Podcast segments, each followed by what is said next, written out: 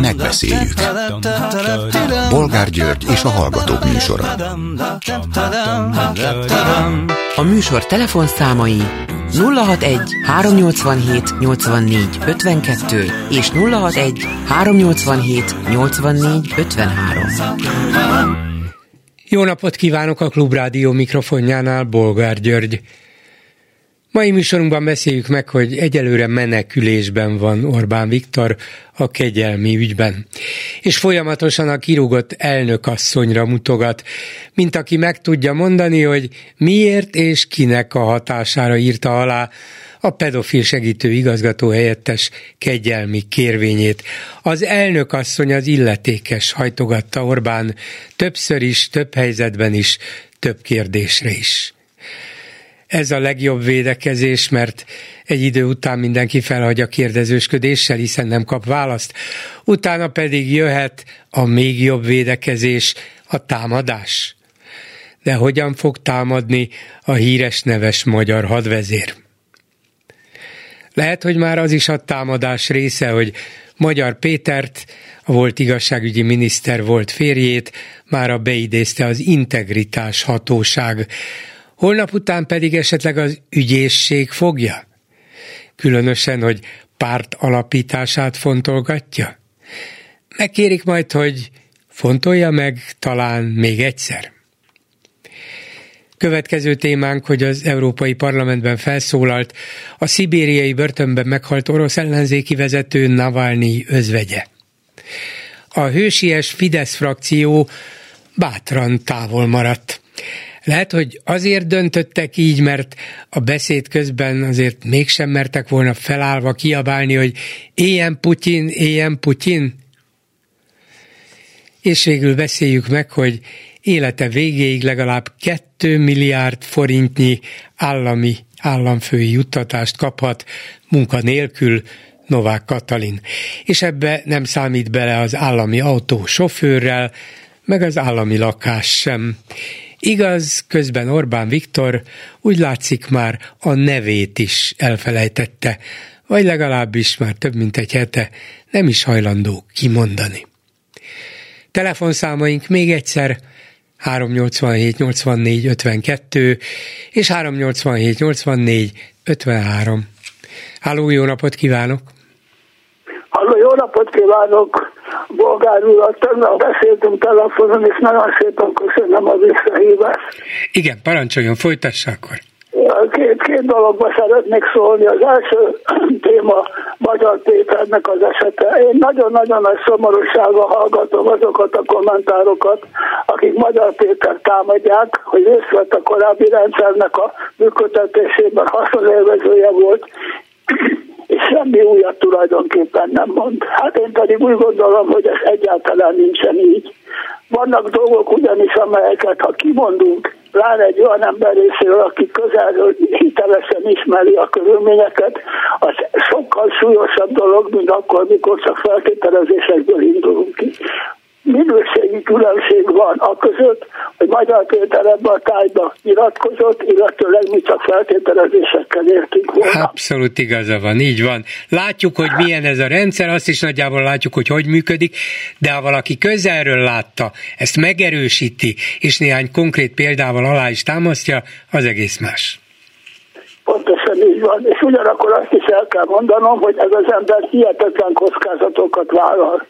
Mert a Fidesz részéről el lehet képzelni, hogy a végletekig tönkre akarják tenni. Erre számtalan példa volt már a magyar történelemben, a Kisközapárt, a magyar fórum esetében, meg számtalan politikus esetében most a gyúcsáról nem is beszélek.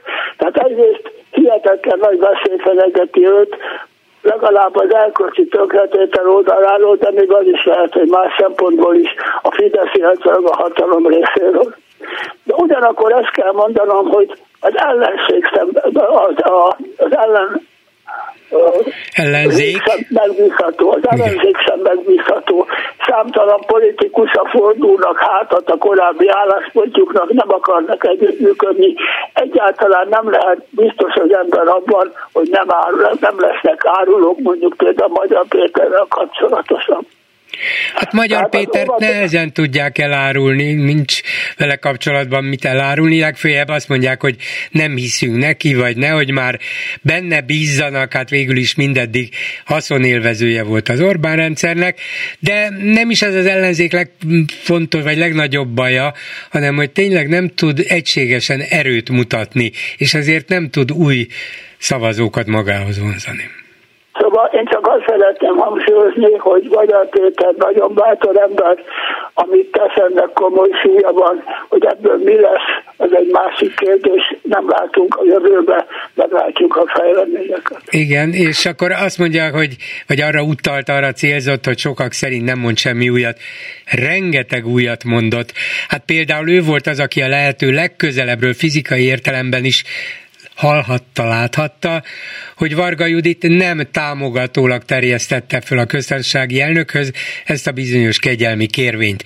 Ha ő ezt mondta, és nem cáfolta meg senki kormányoldalról, az azért már gyakorlatilag konkrétum, és bemutatja azt, hogy a kormánynak ehhez a lépéshez többszörösen köze volt. Egyszer, amikor így terjesztették föl, másodszor, amikor mégis ellenjegyezték, jóvá hagyták. Aztán ott volt az a tegnap előtti Telex interjú, amiben előhozta a miniszterelnök feleségét.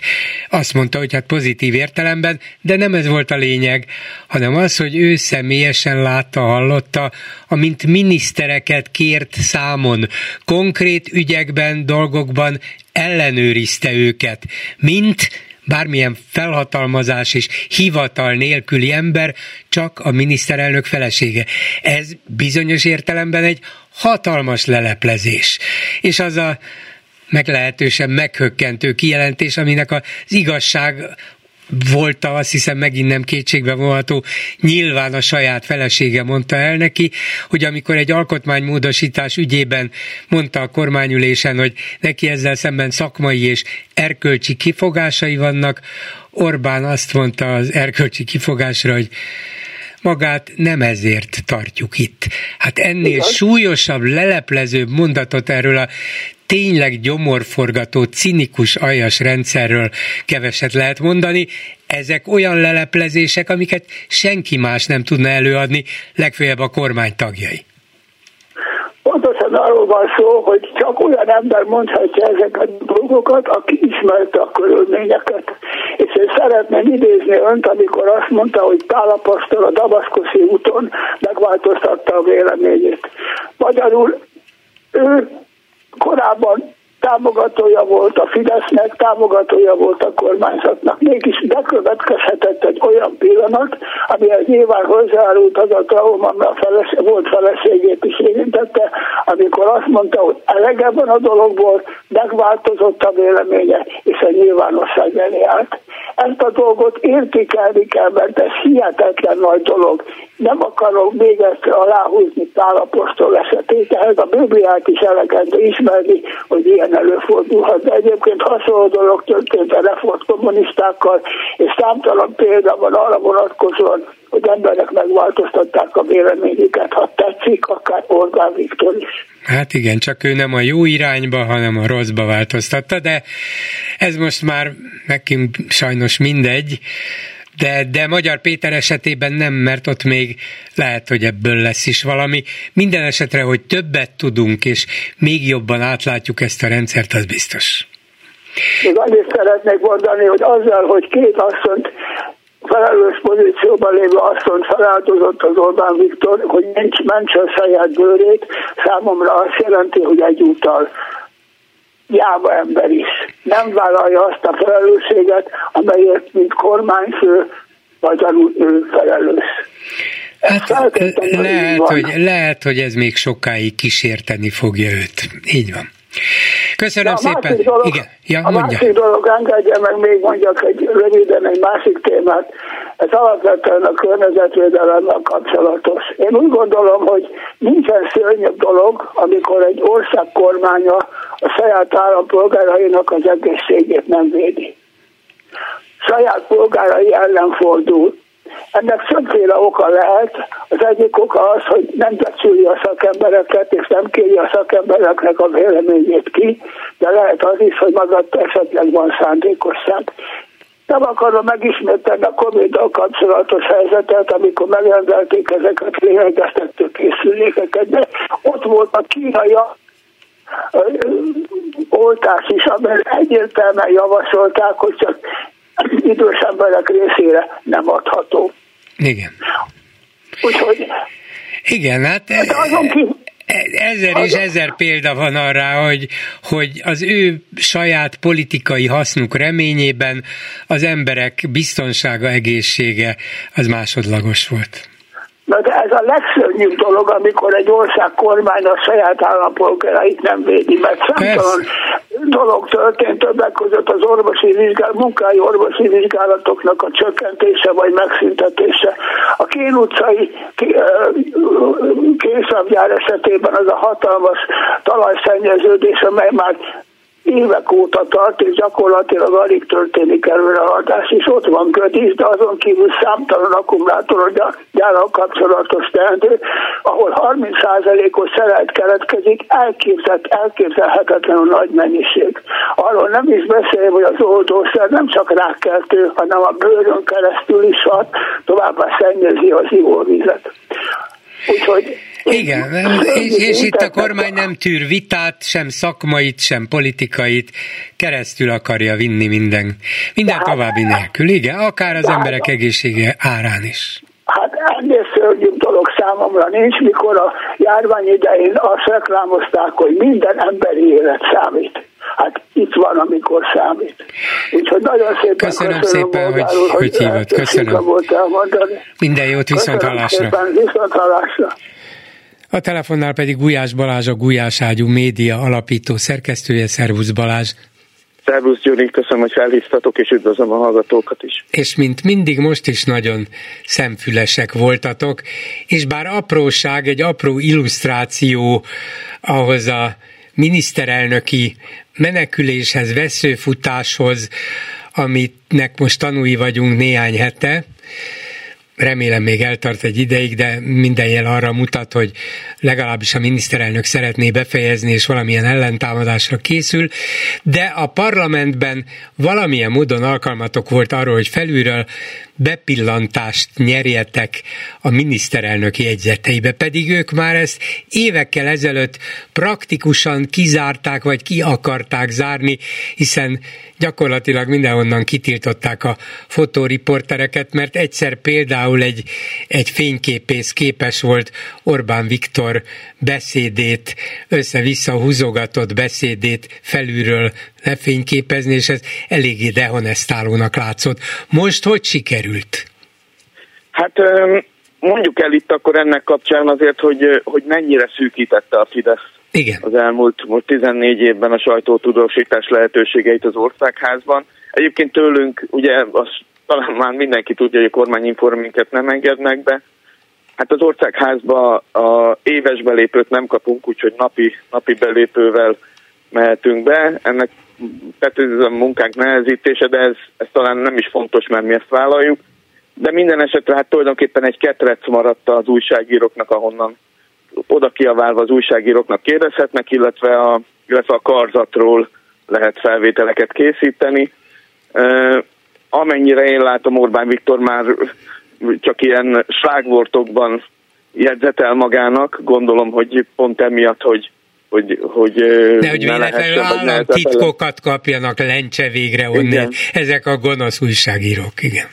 Igen, hát ez, amit írtunk ebből, ez inkább egy ilyen vicces publicisztika, vagy, vagy egy ilyen fricska volt az alapján, és pont erre akartuk felhívni a figyelmet, hogy, hogy, hogy, hogy hogyan változott meg a sajtótudósítás, meg a lehetősége. Tulajdonképpen olyan, mint az oroszlánok elé, mint hogyha kitennék a nyulakat, de nem kóstolhatnák meg, mert ugye erre a karzatra is a, a fideszes képviselőknek a tárnyán keresztül lehet feljutni, de ott ugye tilos kérdezni, meg tilos bekapcsolt kamerával menni, úgyhogy úgy jutottunk, így jutottunk fel a karzatra, mondom, mint oroszlánok a, a kiterített nyulak előtt, de kérdezni azt nem kérdezhettünk.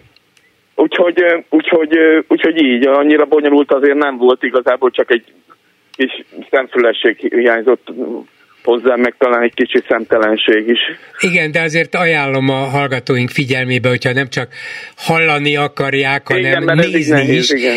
nézni is, hogy mik ezek az Orbáni jegyzetek. Hát én ránézek, és azt mondom, hogy hát ezek önmagában lesújtóak. Egy miniszterelnök persze írhat akármit, meg jegyzetelet akármit, meg firkálgathat akármit, de ezek a firkák, hát egyszerűen az ember elkezd vakarozni, hogy Magyarország miniszterelnökének papírját látjuk, az ő ceruzáját, az ő kezének a nyomát. Hát ez Igen. tényleg abszurdum. Igen, Soros György neve az többször is szerepelt ezen a, ezen a mm, hevenyészet skiccen, igen, úgymond, e- ezt nagyon szellemesen megjegyeztet, hogy úgy látszik a több éves kampány ellenére hajlamos elfelejteni a nevét, de tényleg, tényleg nem is értem, hogy egyszerűen már úgy kell magát beprogramozni, hogyha véletlenül elfelejteném, azért említsem meg a Soros Gyuri bácsit, Hát úgy látszik. Hogy úgy látszik. Én egyébként úgy láttam, hogy ezen a bizonyos héten, mert ugye ez hétfői maratoni ülésen voltam, ahol sikerült fotókat készítenünk, én úgy láttam egyébként, hogy, hogy ott előtte ő eleve Rogán Antallal jött be, meg más minisztertársakkal, meg államtitkárokkal, akiket kérdeztek. Én azt gyanítom, hogy előtte volt egy fejtágító, és ők onnan érkeztek. Mindenkinek ugyanaz a, az a táblázat volt kinyomtatva, hogy ők hány pedofilt csíptek el, és hányat csípett el a 15 Tényleg? évvel ja, ezt is lehetett látni, hogy, hogy mindenki ugyanazzal a felszereléssel érkezett? Ugyanazzal, ugyanazzal Aha. az egységcsomaggal. Én azt gyanítom, mondom, hogy hogy a miniszterelnök is egy ilyen fejtágítón vehetett részt előtte a Na de a ő tágította a többiek fejét, nem az övét tágították. Igen, hát talán a propaganda miniszter talán adhatott ötleteket, mondom, egy ilyen kinyomtatott táblázatok, meg mindenféle csodák, és mindenki ugyanabból dolgozott. És egyébként ugyanazt is mondták a, az ellenzéki sokszínű kérdésekre, mindegyikre ugyanaz volt a válasz. Uh-huh. De azért mégiscsak sokat mondó egy ilyen irka-firka képsorozat, mert mert ha ott van a, kivehetően az, hogy soros, akkor nyilván Rogán azt mondta, hogy most nem erről van szó, hanem itt van ez és ez, ezzel és ezzel válaszoljatok, itt vannak az adatok, de Orbán biztos, ami biztos följegyezte magának, hogy soros. Úgy látszik, ezt nem kapta meg kifejezett propaganda utasításba, de magának a figyelmébe próbálta Igen. vésni, hogy ha kell, akkor sorossal is előjövök. Igen, meg egyébként láttuk ott K. Endre monogramját, meg a V. Jánosnak a monogramját, meg, meg tényleg ilyen összefüggéstelen szavakat. Nehéz volt kisilabizálni, sokat dolgoztunk rajta, hogy valamit sikerüljön, úgyhogy ajánljuk az olvasóknak ezt a, ezt a cikket, menjenek rajta végig ők is, és hát küldjék be, hogy önök, ők szerint Mit, uh-huh. mit írkálhatott a miniszterelnök még, amit Igen. nekünk nem sikerült megfejteni? Igen, hát minden esetre érdekes oknyomozó kísérlet volt ez. Mm, vajon a miniszterelnök a Novák Katalint még NK NK-ként sem hajlandó rövidítve sem emlegetni? Hát én ott, ott voltunk az egész ülés napon a stábunkkal, én nem hallottam se az ő szájából, se a más fideszes politikusok vagy kormánypárti politikusok szájából a, a, közös, a volt köztársasági uh-huh. elnök asszony nevét, tehát szerintem ez is valami ilyen szómágia lehet, hogy, hogy nem, nem szabad kiejteni már a Igen, valószínűleg már utasításba kapták mindannyian, a miniszterelnököt beleértve, vagy ő adta ki az utasítást, hogy elfelejtjük ezeket a neveket. Novák Katalin nincs, nem volt, Varga Judit nincs, nem volt. Úgyhogy Igen. még NK-ként sem szerepelhet. Igen, a, egyébként most, hogy mondod, a, a Varga Juditot is volt igazságügyi miniszter asszonyként hivatkozta a, a, miniszterelnök is, meg a többi politikus is, úgyhogy, úgyhogy igen, erősen valószínű, hogy, hogy gondolom megmérték, hogy hogy negatív képzett társítások vannak az emberekben, és akkor, és akkor nem szabad kiejteni a nevüket, nehogy, nehogy ránk égjen. Vannak még akár titkos terveitek is, hogy hogy próbáltok ennek a magyar belpolitikát alaposan megrázó kegyelmi botránynak a részleteiben tovább menni, esetleg, hogy hogyan lehetne kideríteni azt, hogy végül is a köztársasági elnök asszony döntésében ki segítette még Balog Zoltán püspökön kívül, meg hogy hogy zajlott az, hogy az igazságügyi minisztérium nemleges fölterjesztése után visszajött az igen, hogy ebben végül is kinek volt valamilyen szerepe, vagy hogy Magyar Péter fölvetése alapján hát méltatlanul alulértékelt Lévai Anikó szerepe, mert ő többször volt tanulja annak, hogy minisztereket kért számon, szóval volna, mintha néhány hát ha nem is járható út, de út, amelyik a végső megoldáshoz vezet, megpróbáltok járni ezeken valahogy tovább? Hát nézd, eddig is, eddig is elég sokat ö, publikáltunk, ugye én ráadásul Bicskén élek, tehát na, valamilyen... Hát akkor te is, te is gyanús érzem. vagy már, bocsánat, akkor te is gyanús vagy, igen. Igen, én magam is magamnak gyanús vagyok. Szóval elég sok mindent publikáltunk a, a pedofil kegyelmi témában, de nyilván az ok, a, ne, a nem létező oknyomozók tankönyvében az első pont az, hogy a jövő, jövő oknyomozásairól ne beszélj, úgyhogy erről most nem beszélnék, de ajánlom a, a, a hallgatóid figyelmébe, hogy múlt héten publikáltunk egy, egy méltatlanul keveset tárgyalt videót, amin 2002-ben ö, együtt ö, szerepel a Bicskei pedofil, tehát nem a K. Endre, hanem a hanem a, János konkrétan. Igen, a, a, akit a pedofiliáért ítéltek el, igen. Igen, és neki kampányol Orbán Viktor a 2002-es, tehát 22 évvel ezelőtti önkormányzati választásokon, akkor Együtt indult a Fidesz és az MDF, egy, egy egyesület, egy közös egyesület színeiben Bicskén, és, és en, en, ennek az egyesületnek jött kampányolni Orbán Viktor, úgyhogy, úgyhogy ezt is ajánlom a figyelmetekbe. Meg, meg hát Rogán Antal felelőssége is érdekesen keveset tárgyalt, erről ma adtunk ki egy az iránytő intézet tanulmányát vagy felmérését, amiben viszont a magyarok 70%-a 69, valamennyi azt mondja, hogy hát Rogán Antalnak is van felelőssége, sőt azt mondják, hogy, hogy mennie kellene Rogán Antalnak is. Majd, Úgyhogy, majd, ha, majd ha 90 százalék fölött lesz, akkor Orbán Viktor majd elfogadja a lemondását, ez lehetséges. Igen, ez egy érdekes kérdés egyébként, hogy mennyire, mennyire függ Rogán Antaltól, vagy mennyire nélkülözhetetlen Rogán Antal a miniszterelnök számára. Én afelé hajlok, hallottam ellenvéleményeket is, de én afelé hajlok, hogy, hogy azért Rogán Antal talán az egyik legfontosabb minisztere, hiszen a, a propaganda az egy, az egy nagyon erős hát A propaganda és a titkos szolgálatok így együtt, az, az még veszélyesebb. Ráadásul, ráadásul, igen. Igen, ez biztos, sőt nem is azt mondanám, hogy az egyik legerősebb, a legfontosabb, legerősebb minisztere, ez biztos. De az Orbán igen. rendszer Orbán Viktor nélkül nem létezne, Rogán Antal nélkül még tudna létezni egy ideig. Igen, igen, ezt én is így gondolom, igen. Igen. Ha már elmondtad, hogy te Bicskén élsz, azért Igen. gondolom néha mozogsz is, vannak, akik esetleg fölismernek téged, már nem csak úgy, hogy ó, szomszéd, hanem hogy tudják is, hogy ki vagy. Igen érzékelsz valamit abból, hogy, hogy az emberek hogy fogadják ezt a belpolitikai botrány sorozatot?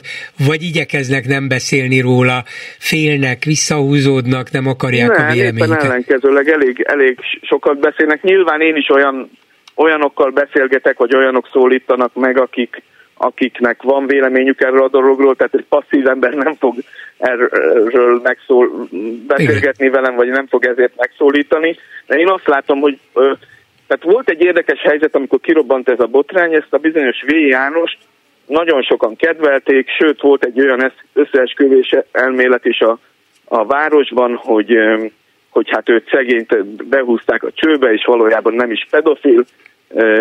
Beszéltünk például az egykori szomszédjával, aki, aki hát az egekben magasztalta, és én ebben látok változást az elmúlt két-három hétben a botrány hatására, hogy az emberek elkezdtek gondolkozni, hogy hát azért a három bírói fórum, ugye a utolsó kettő ráadásul egy bírói tanács ítélkezett, hogyha ez, ez mind elítélte vaskos paksaméták alapján, meg ugye most már jönnek ki az áldozatoknak is a nyilatkozatai, meg az egykori ott dolgozó nevelőknek a nyilatkozatai, akkor azért mégiscsak lehet ebben valami, és, és én ebben váltok változást, hogy, hogy egyre több, egyre kevesebb bicskei gondolja azt, hogy ez, ez V. János ellen egy összeesküvés volt, és, és gonosz erők le akarták őt győzni.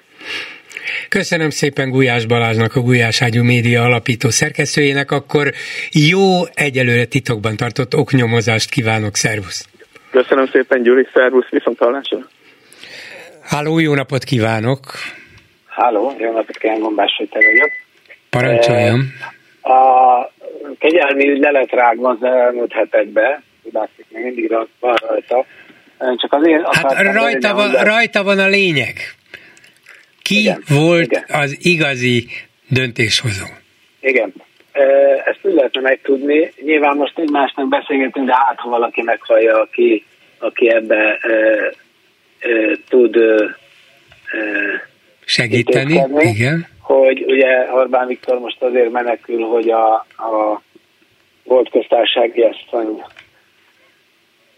tól kérdeznék. Ő már nem mondhat semmit, viszont azt elvenném a figyelmet, hogy hogy mostanában ugye úgy hivatkozott magára a köztársasági elnök, hogy a Sándor Palota.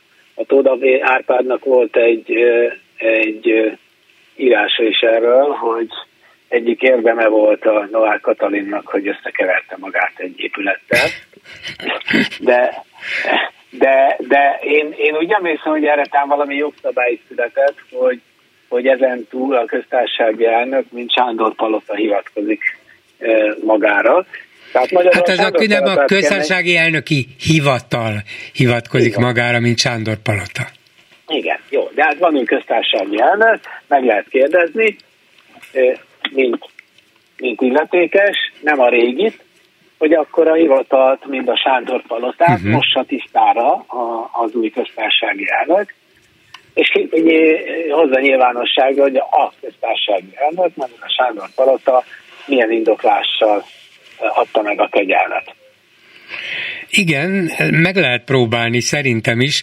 Ugyan biztos találnak majd ezer okot, de legalább 999-et, hogy miért nem lehet, de megpróbálni mindenképpen meg kellene. Hát jog, jogszabályi akadálya nincs, tehát nem arról van szó, hogy titkos, titkosítva van, hanem hogy nem nyilvános, de, de nyilvánosságra lehet hozni. Ez nem, nem nem kapcsolódik. Persze, a, hát ahogy a budaházi ügyben nyilvánosságra hozták a köztársasági elnök kegyelmi ö, döntésének a hátterét, annak érveit, indokait, úgy ebben az ügyben is lehetne. Hát abszolút lehetne, persze, főleg, hogy a miniszterelnök minősítette súlyos hibának. Hát akkor a Budaházinál lehetett. Ebben a súlyos, súlyosan hibás esetben, amiben belebukott az elnök és a miniszter, hogy ne lehetne. Igen, és a, amit még hozzátennék, amit nem sok mindent lehetne hozzátenni erre a lerágott csontról, hogy bár elhangzik, de nem eléggé az, ami ugye az, most úgy hivatkozik erre az ügyre, hogy hát lám-lám náluk van következménye a, a hibáknak, azért mindig mondjuk el, hogy nem a hibának van következménye, hanem annak, hogy lebuktak. Nem tavaly, át, nem tavaly áprilisban mondtak le a, a kedves hölgyek, hanem amikor lebuktak. Hát mert akkor még akkor... nem tudták szegények, hogy ez hiba volt. Akkor azt hitték, hát hogy csak akkor... nagyon, na, nagyon empatikusak, együttérzők voltak, megértették a szenvedő, elítéltet, és így tovább. Értem, csak a, a, a következő, ez amit itt célszerű, hogy az egész intézménynek a tisztaságát meg azt, hogy ők tényleg van következménye, nyilvánosságra kéne hozni az összes köz, ö, kegyelmi ügyet, ö, és megnézni, hogy milyen ügyekbe született még, még. Hát, hogyha van még ott hiba, hát, ha valakinek még le kell vonni a következtetést. Igen, a... igen. Igen, igen, persze, abszolút igaza van, és éppen ezért gondolom, hogy nincs itt még lerágva az a csont, nagyon sok minden van azon a csonton, csak könnyű akár jogszabályokra hivatkozva is azt mondani, hogy nem, nem, nem, nem, nem, nem, nem. Ettől Igen, független, ami, ami, ettől ami függetlenül még, próbálkozni kell. Igen, ami még sláger volt, most ugye a Magyar Péter nyilatkozik itt, nyilatkozik ott, én is rég hallgattam a nyilatkozatait, ami nagyon nem tetszett, ugye szintén a Fidesznek a, a dumáját nyomva, hogy a nincs ellenzék, meg hogy alkalmatlan az ellenzék.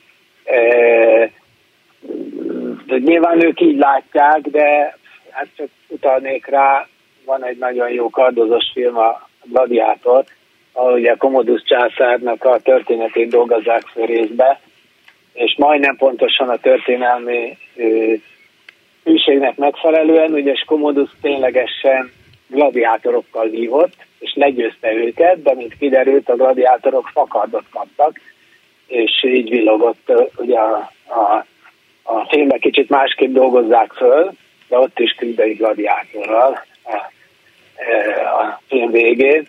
Gyakorlatilag az egész magyar ellenzék körülbelül ilyen, hogy fakardokkal játszhat, és nem túl sok esélye van, de talán mivel most potlottak egyet, hogyha sűrűn, sűrűn figyelnek, próbáljuk a, vagy próbálja, aki tudja ezeket az ügyeket felgöngyölíteni, akkor talán, talán egyre közelebb lehet hozzá jutni. Meg a fakart például arra jó, hogy elporolják a hátsójukat, nem? Faka, hát, fakart, fakart, de azért valamire az is jó lehet. Igen, úgyhogy én mondom, Sándor Palota, Sándor Palotához kell fordulni. Jó, jó, köszönöm az ötletet, köszönöm, viszont hallásra. Háló, jó napot kívánok! Jó napot kívánok, Gergely vagyok Budapestről. Parancsoljon. És folytatnám ezt a gondolatot, amit az előhallgató mondott, hogy van egy jó hírem, nem tudom, hogy el lehet mondani. Igen, mondja. Az lenne a jó hír, hogy a pedofil botrány kirobbanása után bebizonyosodott, hogy a demokratikus oldal, ami magába foglalja a demokratikus ellenzéket, a civil szervezeteket, a civileket, a független médiát, sokkal erősebb, mint amire gondoltuk. Mert ezekkel a fakardokkal sikerült hetekig tematizálni a közbeszédet, és végül is ez kényszerítette arra Orbánt, hogy le, lemondassa főpolitikusait. Uh-huh. Hát nem mondanám, hogy ez feltétlenül az ellenzék meg a civil szervezetek erejét mutatja. Az igen, hogy ezt a 150 ezres tüntetést összehívták, de az egész egy véletlennek köszönhető, egy olyan véletlennek, amiből hirtelen az egész ország, lakosság, egész ország lakossága számára nyilvánvalóvá vált, hogy ez a kormány a pofájukba hazudik mindenkinek azt hirdeti, hogy milyen erkölcsös, milyen gyerekvédő, és közben pedofilokat ment és menteget. Ez annyira megmagyarázhatatlan és sokkoló volt, hogy a társadalom felháborodott, és erre a felháborodásra építette föl a civil szervezetek sora, az influencerek sora, meg nyilván a hozzájuk csatlakozó és más módon őket kiegészítő ellenzék is a tiltakozás, de, de nem ők maguk találták ezt ki, a véletlen miatt hullott eléjük. Kedves bolgárul, ilyen véletlen nincs. Tehát volt egy esemény, amire úgy reagált az ellenzék közösen, ahogy kell. Mindenki tette a dolgát. Tette az el, a dolgát az ellenzéki pártok tették a dolgukat, interpelláltak, kérdéseket tettek föl, leveleket írtak a minisztériumba, küldöttek a pápának, ugyanúgy a napi sajtó hozta a híreket, hogy mik történtek, ki mit csinál. Hát persze, ez, ez, ez abszolút, hogyne, hogyne, ez igaz. a bolgárul már régóta vár, de az együttműködésnek nem az a formája, hogy összeborulunk, és akkor minden egyes intézkedést, minden egyes mondatot megrágunk és leegyeztetünk, hanem az a formája, hogy van egy közös cél, és önállóan mindenki ezért a közös célért dolgozik, és hogyha összefognak, hogyha nem mindenki össze-vissza beszél, tehát a civilek nem azt mondják, hogy milyen hülye az ellenzéki párt, és az ellenzéki párt meg nem reagál a civileknek a kezdeményezésére, akkor ebből nem lesz semmi. És ez nyolc nap alatt sikerült lemondatni, és ez egy nagyon nagy eredmény, tehát erre büszkék lehetne lenni, és erre kellene mint egy példára, példára emlékezni, hogy így működik a megfelelő ö, ö, együttműködés. Igen, csak jelzem azért, hogy a, a, mondjuk az a nagy tüntetés már a lemondás után született, szóval a Orbánék nyilván akkora pánikba estek, látva, hogy ez egy pillanat alatt végigfutott a társadalmon, hogy a különböző kérdések, nyomás, média, érdeklődés és mm, álláspontok kifejtése ellenére, vagy bizonyos értelemben még attól is függetlenül azt mondták, hogy ez tarthatatlan, mert ez ránk fog szakadni, most vágjuk el a dolgot, és válasszuk le őket Orbán Viktortól. Aztán még erősödött a közvélemény nyomása, de, de azt, az egy kicsit túlzás, hogy a közvélemény nyomására mondott le, nem arra mondott le, vagy arra mondatták le a két vezető nő politikust, hogy a közvéleményben mérték, látták, érezték az egyre nagyobb felháborodást és értetlenséget. Gondolták, hogy akkor ők lépnek előre egyet. Hát igen, mert sikerült ezzel az összefogással, sikerült eljutatni annak a közvéleményhez, vagy a Fideszes szavazókhoz is ezt az üzenetet, amit előtte nem sikerült sok esetben, mert össze-vissza beszélt mindenki.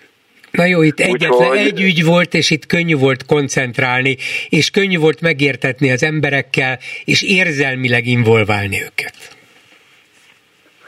Tehát én azt mondom, hogy ezen, ezen az úton kellene tovább menni, és bebizonyította, hogy a, a választók nem azzal foglalkoznak, amit a a Fidesz a szájukba rák, tehát hogy nem azzal, hogy ez a van der Leyen asszony, hogy ez egy milyen csúnya asszony ott Brüsszelbe, és hogy ez mennyi rosszat tesz velünk, vagy az a György Sor, vagy az a Soros, Alex Soros, akit kiplakáltak úgy szintén, hogy ez mennyire egy veszedelmes alak, tehát az ő ez a propagandájuk, Igen. amire milliárdokat költöttek, és valaki azt állította, hogy, vagy többen úgy gondolták, hogy ez verhetetlen, ez abszolút nem érintette meg az embereket. Tehát otthon a vasárnapi asztalnál nem arról van szó, hogy nem arról beszélnek, hogy mit ír a magyar nemzet, meg mi van a magyar tévébe, az MTV-be, mert mindenkinek a könyökén folyik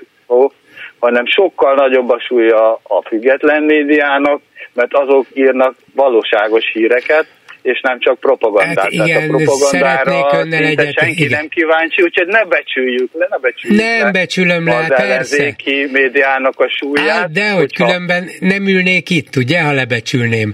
Nem becsülöm le, csak azt mondom, hogy attól, hogy senki nem azzal ebédel, vagy kell reggelire, hogy von der leyen és Alex Sorost megeszi, mert Orbán ezt adta ki utasításba, meg ezt propagálja, de azért ez lassan beszivárog az emberek tudatába és ameddig nem jön egy ilyen ügy, ami feláborítja a tömegeket, addig ennek a tulajdonképpen bugyuta, tulajdonképpen szájbarágos, tulajdonképpen jelentéktelen ócska propagandának van meg a masszív nyomása, súlya, és az emberek azt mondják, hülyeség, hülyeség, de van benne valami.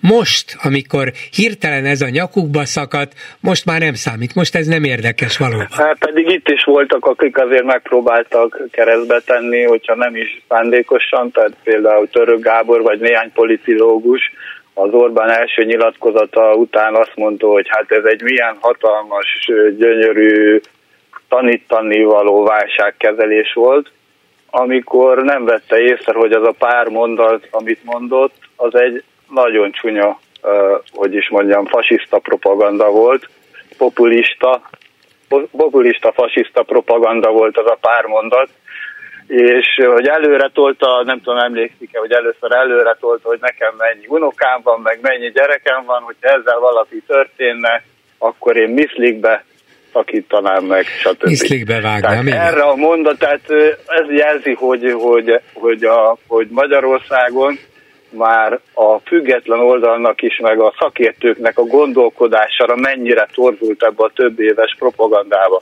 mert, mert ezek a mondatok elfogadhatatlanok. Tehát egyrészt azt jelenti, hogy a gyerekeit előre tolja, hogy semmilyen erkölcsi érzékkel nem rendelkezik. De ugyanúgy a, a, az államfőasszony is ugyanúgy ezt csinálta, hogy a gyerekeit tolta előre egy ilyen pedofil ügybe. Ez az első. A másik pedig felszólít erőszakra mindenki ellen egy jogász, tehát az erőszakra felszólítás, azt mindenképpen lehet fasisztának hát persze, mondani. Mi, mint hogyha önbíráskodásra szólított volna, aztán Igen, azt mondja, a... inkább alaptörvényt módosítsunk. Tehát a másik pedig azt, hogy a szemet szemér fogad fogért, az egy populista propaganda. Hogyne, hogyne, tehát hogyne. ezt szeretném, hogyha többet hangsúlyoznák, tehát hogy itt nem a bal oldalról, meg a jobb oldalról van szó, hanem van a demokratikus oldal, a demokratikus oldal nagyon sok jobboldali ember van, konzervatív ember, keresztény ember, liberális, stb. Tehát a, a, az emberek többsége, és a másik oldalon az Orbánisták vannak, így ami van. egy populista jobb oldal. Tehát így az van, ez, ez nem kétséges, ez így van, igaza van ebben. A kérdés az, hogy ez a remélhetőleg demokrata, de sokféle többség tud-e egységesen föllépni ez ellen az önkényuralmi rendszer ellen. Köszönöm szépen, viszont hallásra. Háló, jó napot kívánok! Jó napot kívánok, Huszár Attila vagyok Gödöllőről. Parancsoljon! Na, bolgár úr, régóta hallgatom a műsorát, nagyon régóta, nem a mostanit, hanem még a, még a nagyon réget. Hát ott, ott úgy hiszem, hogy ott jobb témák voltak főhozva. Most én úgy, úgy Nagyon érzem, jó az emlékezete. Mondjon, mondjon egy témát, amikor a Kossuth Rádióban még jobb volt. Jó volt, jó volt, már nagyon rég volt, nem emlékszem Akkor rá, de jó volt. jó. Na, Bolgár úr, a helyzet az, hogy most beszélünk itt a Fideszről, ugye, hogy miket csinálnak, hogy csinálják. Pedofil ügy, nagyon csúnya ügy, de én hiszek Orbán Viktor miniszterelnök úrnak, hogy ő neki semmi köze nincsen hozzá. Akik hibáztak, azok már lemondtak, és megkapják a méltó büntetést. Mondjuk az ön, ön adásában mai nap nem úgy érzem, hogy megkapja majd a méltó büntetését Novák Katalin, mert úgy hallom, hogy két milliárd forintot fog kapni élete végez, igaz? E, hát hogy ne volna igaz, igen. A havi 5 millió Na. forint fizetést, Na. állami lakást, állami autót, egyéb juttatásokat, igen. Na, tehát ez, ez az egy dolog, amivel nem értek egyet. Tehát ez, ilyet nem lehet csinálni a magyar emberekkel, a magyar adófizetőkkel. Hogy ő még ezek után élete végéig még, még úgy él majd, mint a kiskirály. Na, Értem, de hadd had, had kérdezzek akkor vissza. Azt mondja Orbán Viktor Igen. erről biztos nem tudott. De hát Orbán Viktornak Igen. tudnia kellett róla, hiszen az ő kormányának a minisztere volt az, aki fölterjesztette évente egyszer így szokás a kegyelmi kérvényeket az államfőhöz, és nem javasolta annak a férfinak a kegyelmét jóváhagyni, aki egyébként bicsként dolgozott, és akinek a például akinek a védelmét a bírósági tárgyaláson az Orbán családhoz, nem, az egy fideszes alpolgármester vállalta el, a pedofil iskolaigazgatót vagy gyerekotthon igazgatónak a védelmét az Orbán család cégeinek jogásza vállalta el, tehát még, még ilyen fizikai és bizonyos értelemben személyi közelség is ismert és közismert és nem cáfolt, de mondom, a saját minisztere terjesztette föl, majd a köztársasági elnök visszaküldte, hogy ezt megváltoztatja, erre a miniszter a saját korábbi álláspontját felülírva ezt mégis jóvá hagyta el tudja képzelni, hogy ilyen ügyekben, mondom, ez évente egyszer van, a miniszterelnök nem kér magyarázatot, hogy hogy is van ez, hogy te nem javasoltad, onnan föntről lejött, hogy ő javasolja, és akkor te beleegyezel? Lehetséges ez, hogy a miniszterelnök erről ne tudjon? Polgár úr, én fanatikus vagyok, úgyhogy én lehetségesnek tartom ezt a dolgot. De miért nem inkább én realista, azon kívül, hogy fanatikus? Miért én nem a, miért... fanatikus vagyok, szeretem a feleségemet fanatikusan, zsúkoltam a fradnak fanatikusan, élem az életem fanatikusan, és a rendes embereknek hiszek fanatikusan, a többieknek nem.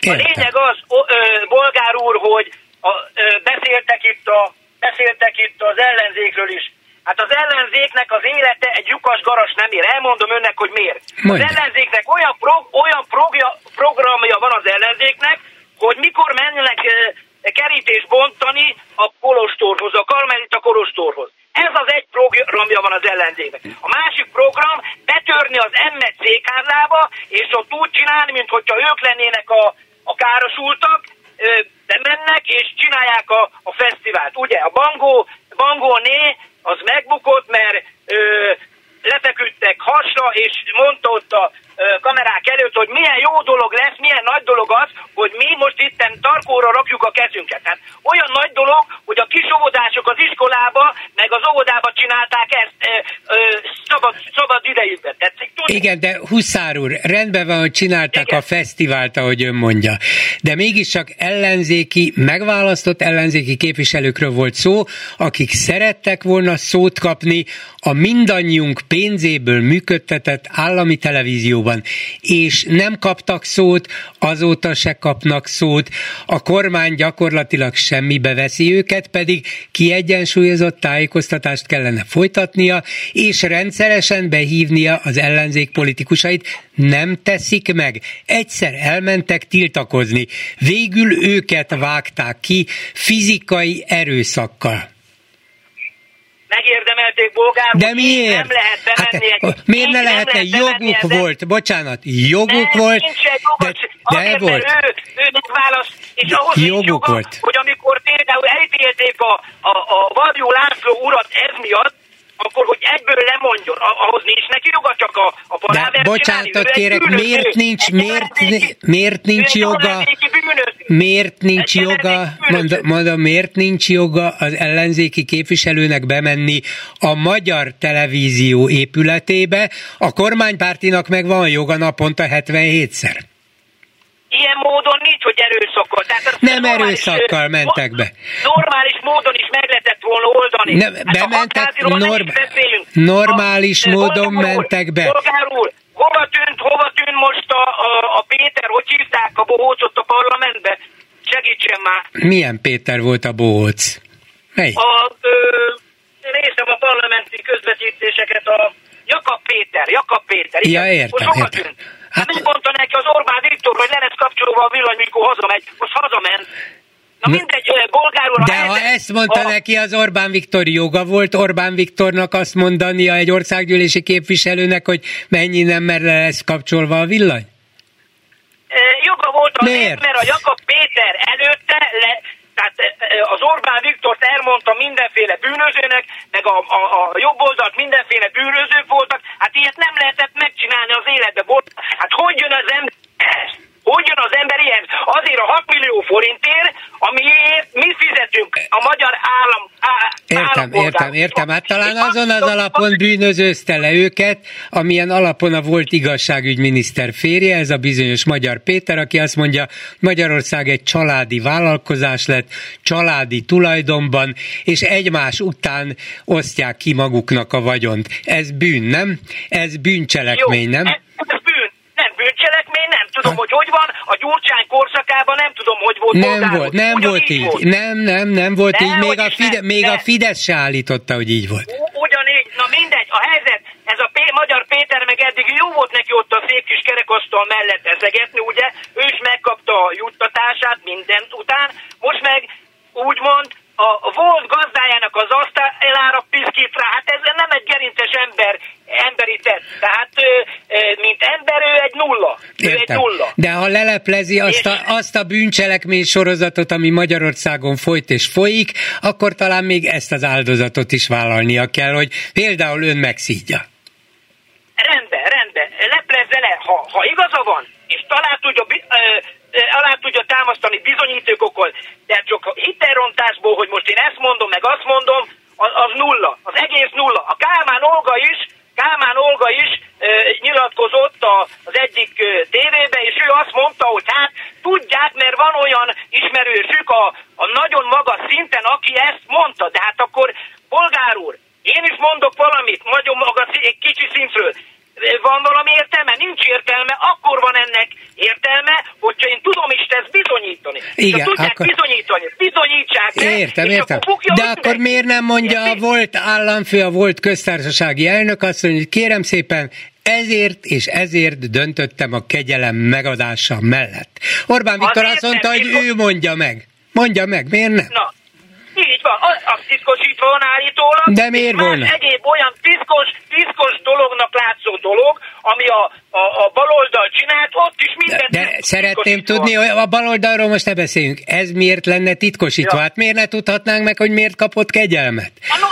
Hát meg, meg lehetne tudni, meg lehetne tudni, de Én hát ő is azt, azt mondta mondom. a Novák Katalin, hogy ő, ő nem mondja, mert ő titkosítva. Mert ő Hát csak a Budaházi Györgynek a szabadon bocsátásáról mondja meg, hogy miért. De K. Endréről nem mondja meg. Hogy van Igen. ez? Na, akkor mi van még a, a, Ne. a melyik ügy? A, Nem, ma- ma- az, az orosz ellenzéki, orosz ellenzék, igen. ugye? Azt nem tudom, hogy milyen Na. ügy van még. Orosz ellenzéki az volt szegény, igen. Na, az orosz ellenzék, aki meghal. Az. Navalnyi. E, bocsásson meg, bolgár úr, mi közünk van nekünk egy or- orosz ellenzéki senki házihoz? Egyetlen, egy, egyrészt nekem. nem senki házi, hanem halott. Bizonyos értelemben hősi Ja, jó, halott. bocsánat, Másodszor, oké. másodszor az a közünk hozzá, hogy ennek az orosz ellenzékinek a hazája, a kormánya két év óta öli az embereket a velünk szomszédos Ukrajnában, köztük ukrajnai magyarokat is. Ennyi közünk van hozzá, és remélem, hogy ön is ezt tudomásul veszi. Viszont hallásra. Megbeszéljük. Bolgár György és a Hallgatók műsora. A műsor telefonszámai 061 387 84 52 és 061 387 84 53. Háló, jó napot kívánok! Jó napot kívánok, Szonyi Zsuzsa vagyok. Parancsoljon! Én már az adás elején bejelentkeztem, de ugye hallgattam itt előttünk ezt az urat, aki nagyon föl volt háborodva. Hát valamiben kicsit én is úgy, úgy, úgy elgondolkoztam. Én kormányellenes vagyok, tehát nem úgy mondom, mint ahogy ő, de én is el tudom képzelni, hogy esetleg az Orbán Viktor erről nem tudott. Mégpedig ugye tegnap a Kálmán Olga elmesélte itt a, a családi barátságot, a Magyar Péter pedig azt, hogy a Ranikó asszonynak hát elég komoly befolyása van ott dolgokra. Tehát lehet, hogy ezt a, a Novák Katalin, a Ranikó, meg a, a Püspök úr hát ö, rendezték, aztán ráhatottak Mhm. a, a Varga Juditra, hogy írja alá, és én már erre akkor gondoltam, hogy itt valami, valami ilyesmi van, akkor még ahogy a feleségről nem volt szó, akinek azért egy férje van befolyása. De figyelj, hát mégiscsak a barátnőm, akkor már segítsünk. Tehát lehet, hogy nem tudta, csak úgy a háta mögött elintézték, lehet, hogy odadugták, hogy figyelj, ezt még írt alá, mert tudod, hát ismered hogy esetleg azért tűnt el a Viktor három napra, mert valahol kiörjönte magát, hogy hát a háta Hát, mögött. vagy talán a, kidolgozták a stratégiát. Tegyük föl, hogy van ebben valami. De szerintem az ugyanolyan életveszélyes. Nem hogy bűn. De nem, most nem a, kérdés, nem a bűn, miért. hanem Orbán Viktorra nézve ugyanolyan életveszélyes. Ha netán a felesége közbenjárására döntött volna így a köztársasági elnök, az ugyanolyan, mint a Orbán Viktor közbenjárására. Ezzel én egyetértek, csak ugye itt az a kérdés, hogy miért. Hát lehet ez egy miért. Ja, hát persze, lehet egy miért. Ezért kéne tudni pontosan, hogy kik Igen, voltak igen. azok. Maga Balogh Zoltán is azt mondta, hogy nem én voltam az egyetlen. Igen, mindenki azt mondja, hogy ne, hát Na, nem, én, nem én voltam. És hát akkor még ki? akkor- Tanácsadó testület még nem volt akkor. Ki volt még? Hát ö, igen. Hát ezt kéne tudni. És valamiért nem tudjuk meg, tehát nagyon kényes lehet. Nagyon kényes lehet, igen, én is erre gondolok. Én is erre gondolok, és tegnap itt, itt valahogy így össze, összeállt a fejembe, hogy hát valószínűleg itt, itt ilyen, ilyen nagyon baráti, meg családi dologról De akkor szó, még inkább az van, amit Magyar Péter mond, persze ezt is el tudtuk képzelni, csak ő egy fokkal konkrétabb volt ennél, hogy ez egy családi részvénytársaság. Ezt az országot igen, egy család igen. tulajdonába játszották el, és a család feje Orbán Viktor minden tőle függ, anyagilag, politikailag, minden döntés. Lehet, hogy nem mindenbe szól bele, mert azt mondja, ez nem fontos, de mindenbe bele szólhat. Ha nem ő, igen. akkor valaki más, aki hozzá tartozik. Hát ez minden családban van olyan, hogy anyunak van egy kis dugi pénze, és akkor odaadja úgy, hogy apa ne tudja. Szóval azért ezek családon belül mindenhol vannak. Igen, de hogyha hát ez, most... egy, ez egy ilyen kínos ügyben történt volna, mint ez a mostani, amelyikbe belebukott egy köztársasági elnök és egy Igen. volt igazságügyi miniszter, akkor ez el kell, hogy jusson a család főig. Az biztos, az biztos. Meg hát le kell is, hogy legyen következménye. Hát igen. Köszönöm szépen, asszonyom. Én is köszönöm. Viszont, Viszont hallásra. A telefonnál pedig Bárándi Péter ügyvéd volt igazságügyi miniszter. Jó napot kívánok! Jó napot kívánok!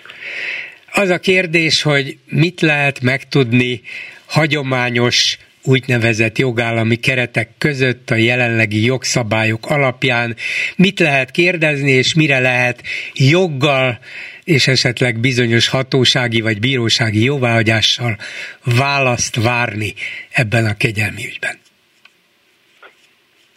Ez a része a kegyelmi eljárásnak nincs pontosan szabályozva, nincs indokolási kötelezettség, és nincs nyilvánosságra hozás, hozatali kötelezettsége a kegyelmi eljárásban résztvevőknek, a résztvevők pedig általában ugye a, a e, végrehajtási kegyelemnél, és itt arról van szó, az első fokon eljárt bíróság, annak tanácselnöke, e, az igazságügyminiszter és végső soron a, a köztársasági elnök.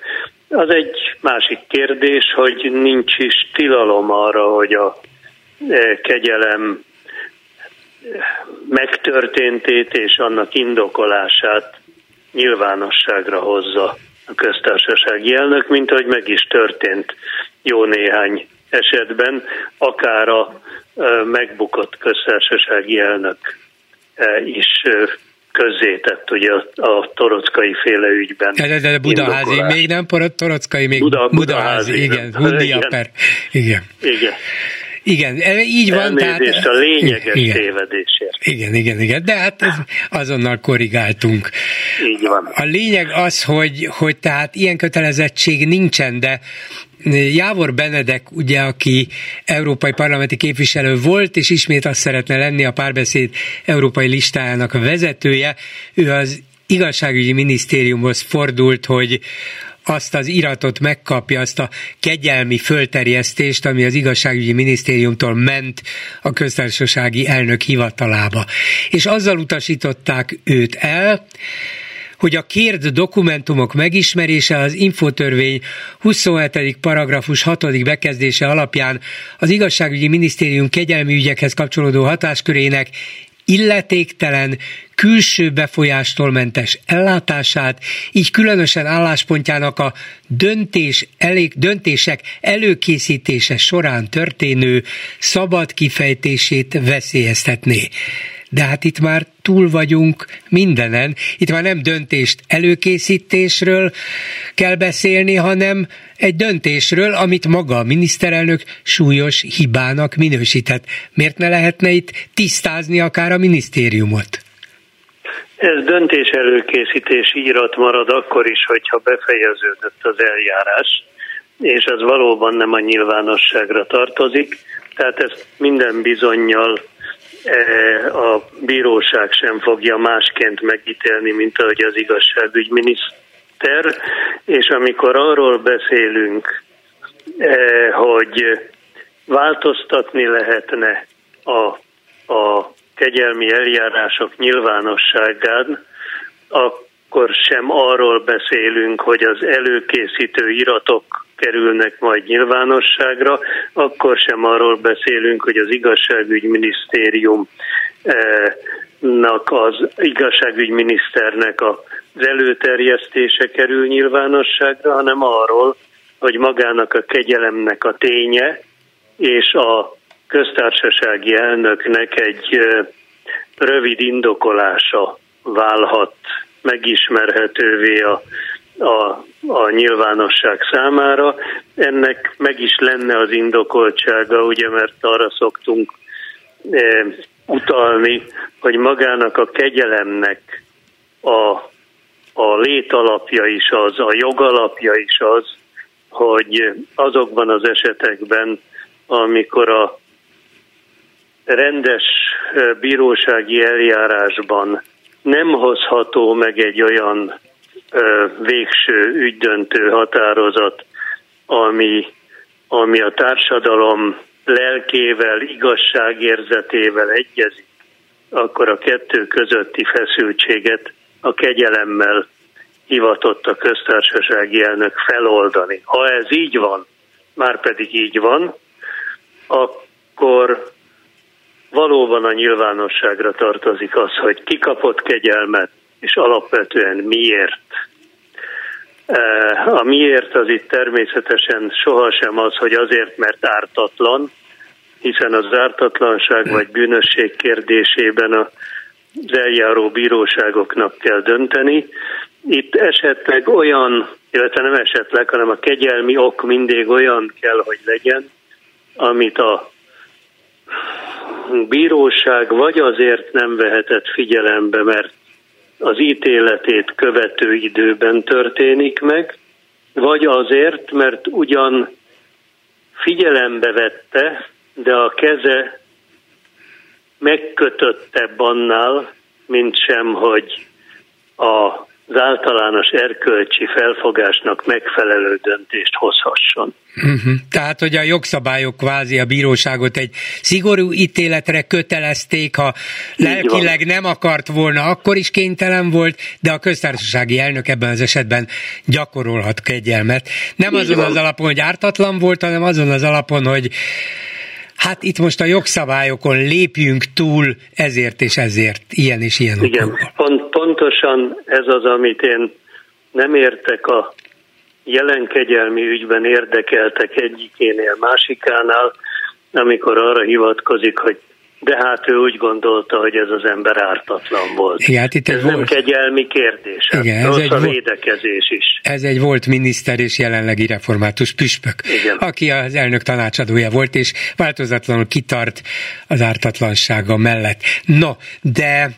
Hát ha... azt, egy, azt a rendes bírósági ügymenet keretében kell vitatni, és abban a döntéssel elégedetlenkedni vagy megelégedni, akár rendkívüli perorvoslat keretében, tehát perújítás, ha van új, új bizonyíték, vagy pedig ha jogi indokolással van valami probléma, akkor bizonyos esetekben felülvizsgálati kérelmet lehet benyújtani, és akkor valamelyik eh, a hatáskörrel rendelkező bíróság hozza meg ebben a tárgyban a döntést, de ez nem kegyelmi kérdés. Lehet-e a mostani körülmények, a mostani törvények alapján a köztársasági elnök, a most új köztársasági elnök hivatalához fordulni, arra kérve őt, hogy adja ki ennek a konkrét ügynek a, a kegyelmi döntésnek az érvét, vagy annak legalább egy összefoglalóját, hogy a társadalom ezt az egész országot megrendítő ügyben világosabban lásson. Nem kötelező, de ez elvileg ma is lehetséges. Lehet-e ezen az alapon ezzel érvelve a jelenlegi köztársasági elnököt megkérni az érvek nyilvánosságra hozására? Hát, ez megint olyan e, terület, amit a jog nem szabályoz, de mivel a kegyelmi elhatározás az az elnök bölcsessége, igazságérzete, erkölcsössége alapján születik, az adott elnöknek az elhatározása az ő az adott elnök tulajdonságaira alapozva, hát nem nagyon tudom elképzelni azt, hogy a következő elnök az ebben a kérdésben állást tudjon foglalni. Hát nem kellene neki állást foglalnia, csak nyilvánosságra hozni az ott meglévő papírokat, nem? Hát arról, arról azt gondolom, hogy kegyelmi ügyben a jövőben sem lesz szó, hanem egy rövid indokolást fog a, az elnök nyilvánosságra hozni a saját elhatározásáról.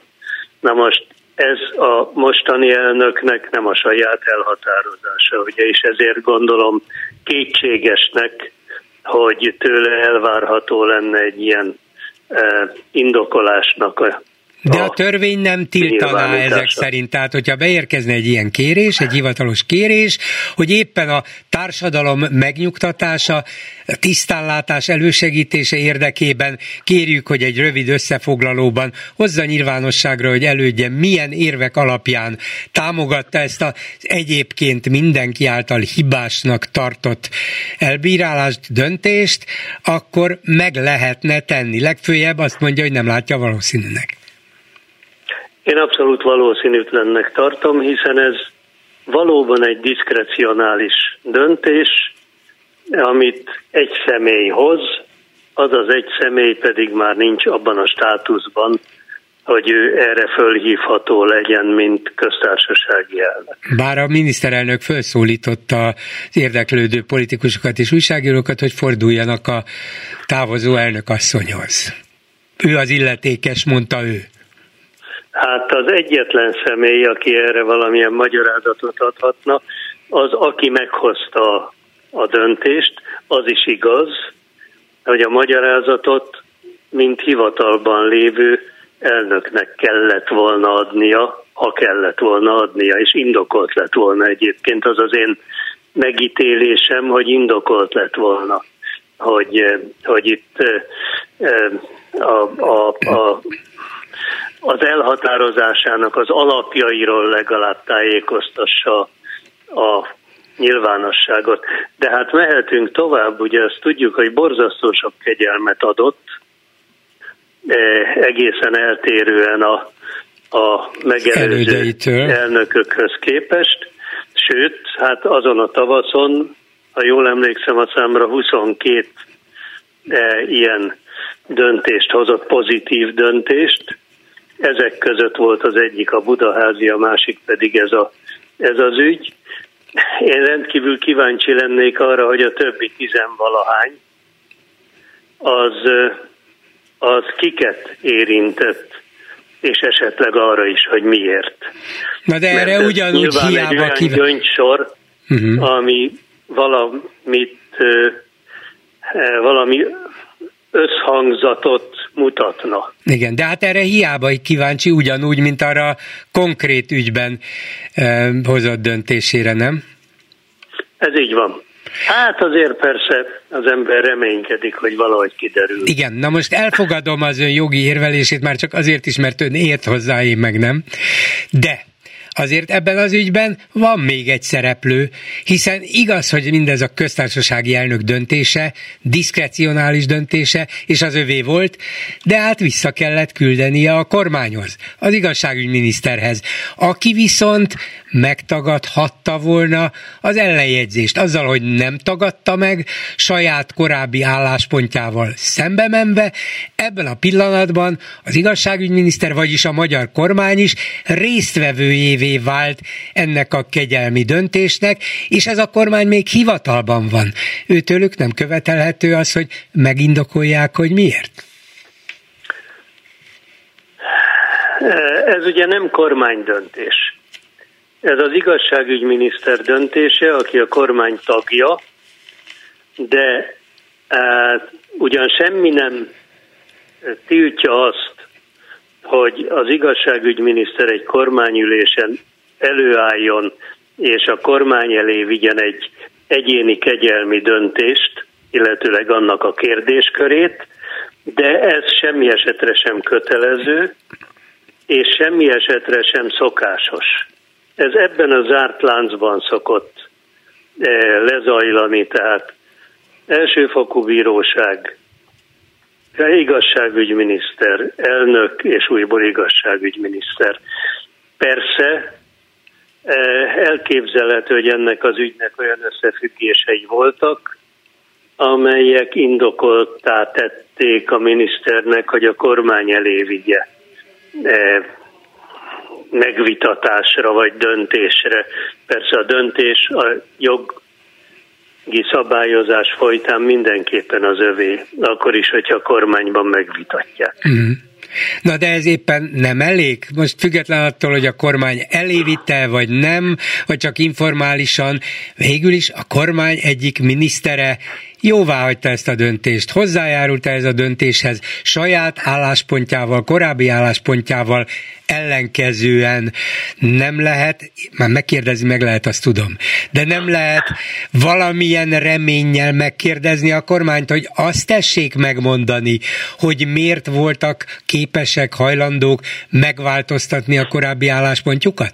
Önök még léteznek, igazságügyminisztérium még van. Nem lehet azt mondani, hogy ó, bocsánat, hát a köztársasági elnöknek már a nevét se tudjuk. De a igazságügyminisztérium még létezik. E, politikailag valószínűleg ez egy érdekes és érthető megközelítés lenne, hogyha kormánytól ezt meg, a, a miniszterelnöktől vagy a kormánytól megkérdeznék, hogy mi erről a tudomásuk. Hát remélem lesz, aki megkérdezi. Mi eddig tudtunk elmenni, hogy egymást kérdeztük, ön válaszolt, és hangosan gondolkodtunk, hogy mit lehetne tenni. De hát, ha lehet még valamit. Köszönöm szépen Bárándi Péternek, viszont hallásra. Kérem, viszont hallásra. Háló, jó estét kívánok. Jó estét kívánok, Káldi János vagyok. Folytatnám egy kicsit ezt a gondolatot, amit Bárándi úrral beszélgetés során előhozott, hogy miért nem csinálhatná azt az ellenzék, hogy összehív egy vizsgálóbizottságot, parlamenti vizsgálóbizottságot, ahová beidéz. Ne is, folyt, ne is folytassa, mert nincs hozzá elég képviselője. És a Fidesz nem járul hozzá. Nem tudnak hát fölállítatni vizsgálóbizottságot. De akkor a, most is volt egy olyan, akkor rosszul mondtam, nem vizsgálóbizottságot, hanem még nincs elég képviselő, hogy egy vizsgálóbizottságot összehívjanak, akkor, akkor ezt napirenden lehetne tartani, hogy bár bezeg a Fidesz nem járul hozzá, minden héten meg kell próbálni összehívni a vizsgálóbizottságot. Azt, azt Addig, amíg ez, ezt ezzel, lehet, ezzel napirenden lehetne tartani az ügyet, ez lenne egy eszköz. Igen, azt lehet. De tulajdonképpen nem ezért telefonáltam be, hanem szeretnék két megjegyzést tenni az elmúlt hetek eseményeihez. Az egyik az az, hogy ugye volt ez a kegyelmi ügy, amikor kipattant, egy olyan ügy, amiben nyugodtan mondhatjuk, hogy a társadalom szinte száz százaléka tudja, hogy mit kell gondolni róla. A Fidesz mit csinált? Ö, kivárt, és megpróbálta szondázni a társadalmat, hogy hát ha az emberek egy része nem így gondolja, vagy nem tud róla. Tehát micsoda erkölcsi alapon állnak ezek az emberek, akik a Fidesz alkotják, hogy egy olyan ügyben, ami teljesen egyértelműen elítélendő, ők még megpróbálnak egy közvéleménykutatással elébe állni az eseményeknek, hát ha meg lehet úszni a dolgot. Ez az egyik, ami, ami, ami nekem nagyon ö, csípte a szememet. A másik pedig, ami szintén felháborító volt, és nem emlékszem, hogy volt rá valahol reakció, lehet, hogy volt, de én akkor nem vettem észre. Orbánnak a évértékelő beszédében volt egy rész, amit arról beszélt, hogy ö, micsoda felháborító dolog, hogy az Európai Unió kényszeríti, ö, kényszerít minket arra, hogy átvegyük a ukránoknak a ócska gabonáját, meg, meg ránk kényszeríti a műhúst, és ebben kapcsolatban azt mondta, hogy amikor beszélgettem a brüsszeli gazdákkal, akkor nekem azt mondták a gazdák, hogy ezeket a vackokat egyék meg azok, akiknek két anyjuk van. Igen. Így van. Hát, egy miniszterelnök hogy engedhet meg magának ilyen homofób kijelentést? És senki nem reagált az ellenzék részéről. Hát mert annyi mindenre kéne reagálni, hát a miniszterelnök folyamatosan tesz ilyen kijelentéseket. Hát és, igen. És, és ráadásul a közvéleményben ezek még ülnek is az ő ívei körében, jól megmondta neki, igen, ezeket egyék csak azok, akiknek két anyjuk. Hát ezt szoktuk mondani a kocsmában, és mi a baj ezzel? Nem? Hát igen. Hát lehet, hogy a, akkor, akkor, ha szoktuk mondani a kocsmába, akkor nyugodtan mondhatjuk, hogy akkor ez a kormányzásnak, a mai kormánynak a színvonal a kocsmai, hogyha így beszél egy miniszterelnök. Hát igen, igen, csak ezzel ő nem veszít szavazatokat és támogatást és népszerűséget, hanem inkább nyer. Hát Érti? lehetséges, hogy igazán nagyon szomorú, ha így van, de lehet, hogy tényleg így van. Sajnos, hát, igen. Körülbelül, körülbelül ez volt, amit el akartam mondani. Köszönöm szépen. Annyit mondjon meg még, hogy igen. ezen kívül, hogy ilyeneken gondolkozik, hogy mit lehetne csinálni, van is reménye, hogy hogy ebb bármelyikből, bármelyik módszerből előbbre lehet jutni? Vagy, vagy egyszerűen minden reménytelen módszert ki kell próbálni, mert, mert másképp nem megy. Hát ki tudja hát Mindent ki kell próbálni. Én például azt sem értettem, amikor a, a svéd NATO ügyben összehívta a, a rendkívüli parlamenti ülést az ellenzék, ugye ehhez viszont megvolt a megfelelő létszámuk, és ugye el sem ment a Fidesz a, a gyűlésre, tehát nem, nem lehetett ott semmit sem kihozni, hogy másnap azonnal rögtön megint miért nem hívták össze ugyanebben a témában a parlamenti rendkívül ülést. És ezt addig kell csinálni, hogy ameddig, ameddig ezt napirendre lehet tartani. Ezt egyszerűen nem értem, hogy ez, ez, ezek olyan hétköznapi, olyan egyszerű, mint az egyszer egy, hogy ezt miért nem lehet csinálni. Biztos nem tiltja a házszabály, hogyha nem megy el a, a, a Fidesz a, a rendkívül ülésre, akkor utána másnap ne lehessen még egyszer összehivatni. Így van. Köszönöm szépen. Viszont hallásra. Viszont hallásra. Háló, jó estét kívánok! Jó estét kívánok! Én ahhoz a megérdésekhez szeretnék hozzászólni, hogy mely szerint a miniszterelnöknek mennyiben van felelősséges, mennyiben nem. Igen. Kérem szépen cégvezető voltam, nem is kis cégnek tulajdonos is, már nem vagyok, építőipari cég, jól tudjuk, hogy kik vették át a cégem, de ez egy külön beszélgetés témája lesz, erről most nem szeretnék beszélni az a lényeg, hogy valamely oknál fogva én nem tudtam, hogy én nem vagyok felelős az alkalmazottaim ö, véleményért, tevékenységért. Sőt, nem vagyok felelős a könyvelőmért se. Ezt én akkor nem tudtam. Én felvállaltam a felelősséget akkor is, amikor nem láttam, hogy valamely mérnök kollégám hol, mikor, mit ír alá. Nem tudom minden egyes tételét, például a mérlegnek amelyet minden évben alá kell írnom, és be kell adnom. Mégis felelős voltam érte. Tehát a miniszterelnök, nem nevezem nevén, mert ő sem nevez embereket nevén, a miniszterelnöknek politikai felelőssége van. És nekem is voltak olyan felelősségeim, amik nem pénzzel fogható felelősségek voltak, és mégis ki kellett állnom a szőnyeg szélére, és el kellett magyaráznom, hogy ki, miért, döntött úgy, vagy amúgy.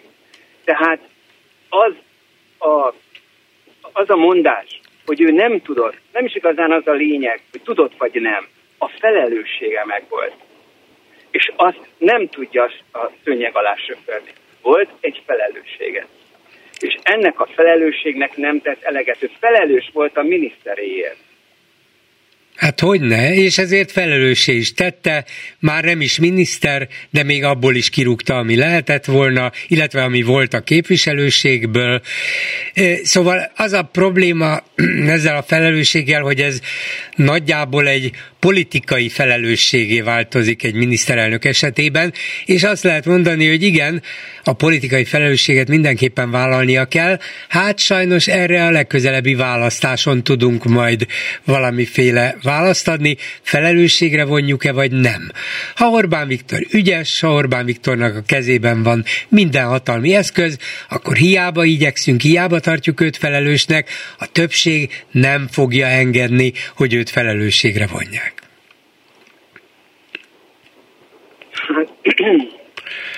Érti, érti Igen, hogy mi a probléma, ez a specialitása ennek, a, ennek az állásnak, ennek a munkának és a politikai felelősségnek. Abban benne van az is, hogy néha olyasmiért vonnak politikai felelősségre, súlyos következményekkel embereket, amikért igazán nem felelősek, sőt tulajdonképpen az ellenkezőjét akarták vagy csinálták, de a politikai felelősség árnya mégis rájuk vetül, és vannak ilyen esetek, amikor tudjuk, hogy mindenért felelős, mindenért felelős is akar lenni, mindenben bele is szól, mindenben ő a végső, ő mondja ki a végső szót. Tehát gyakorlatilag tudjuk, csak éppen nincs ott a kamera, hogy rögzítsük is. De mégis el tudja intézni, hogy a többség ne vonja őt felelősségre. Igen, valahogy így van, de lényeg az, hogy az a felelősség attól még fennáll. Ő is tudja. Figyelj, Persze. nekem ez a legerősebb, ő tökéletesen tudja. Hogy Persze, ez, ez így van, és ezért próbálta azonnal leválasztani magáról ezt a két vezető női politikust. és ab, abban bízik, hogy ezzel ő meg fogja úszni. Nem biztos, hogy sikerül, de egyelőre azt mondja, hogy pikpak, elintéztem, ezek már nincsenek, már a nevükre se emlékszünk, súlyos hibát követtek el. Levontuk a tanulságot, nálunk vállalják a felelősséget. Igen? Nem biztos, hogy mindenki vagy nem biztos, hogy a fő felelős is vállalja, de az, akire ő rátolja, annak kénytelen volt vállalni a felelősséget, igen. Hát kár, hogy ezt én régen nem tudtam. Én mondhattam volna, ja, bocs, nem is láttam ezt a számot, csak elém a könyvelő. hát kollega így döntött, hát nem is tudom, itt itthon se voltam, épp síjeltem, hát honnan tudtam. Igen, ez egy demokratik, Jó, hát demokratikus cég, hát mit csináljunk? Mindenki így felelős a saját dolgáért. Igen. Hát Na ez a helyzet. Köszönöm szépen. Nincs, nincs, nincs, nincs. Viszont hallásra. Viszont hallásra. Háló, jó estét kívánok! Jó estét kívánok! Margit vagyok Újpestről, és tényleg nagyon röviden szeretném csak feltartani, hogy azon a napon, amikor rendkívüli adás volt a Klubrádióba, vasárnap délelőtt a Lengyel László volt Igen. bent a, nem tudom, stúdióba vagy telefonon, de azt hiszem, hogy bent volt. Bent volt, bent. És egy nagyon jót mondott, ami nekem nagyon tetszett, de sehol nem hallottam vissza, hogy egy nagyon jó, ö, tömör, célra törő, egy ilyen jó, jó mm, szavat talált valaki, Molinon kifeszítve, hogy pedofidesz. Na most ezt szerintem legalább itt a klubrádióban hangozhatni kéne, mert ez tényleg nagyon jó. Igen, ezt már ez más, mások, is, mások is észrevették, és amikor legutóbb Balaton-Almádiban a Fidesz frakció összegyűlt, hogy megkapja az utasításokat erre a, ezen a héten kezdődött parlamenti ülésszakra, mm. akkor ott volt néhány tüntető tiltakozó, például ilyen pedofidesz táblával is. Mm. Tehát hát voltak, én akik azt mondom, ezt... hogy ezt nagyon hangoztatni kéne, és mint ahogy a baloldalon rajta marad, ugye, mert ők azt nagyon tudják hangoztatni a dollár baloldal, hát akkor nekünk meg ezt kell hangoztatni, hogy ők se tudják lemosni magukról. Igen, én is úgy gondolom, hogy mindenki érti, hogy miről van szó.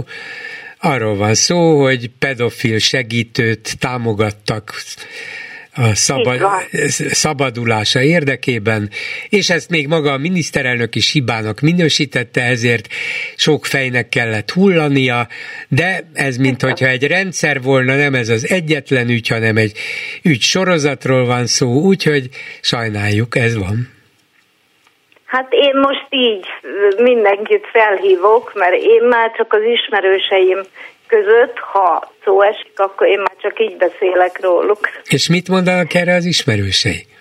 Hát találónak, mert sokan nem is hallották. Hát gondolom, mert még olyan sokszor nem látszódott, vagy nem hallatszott. Igen, igen, igen. Azért mondom, hogy legalább akkor mi hangoztassuk. Igen.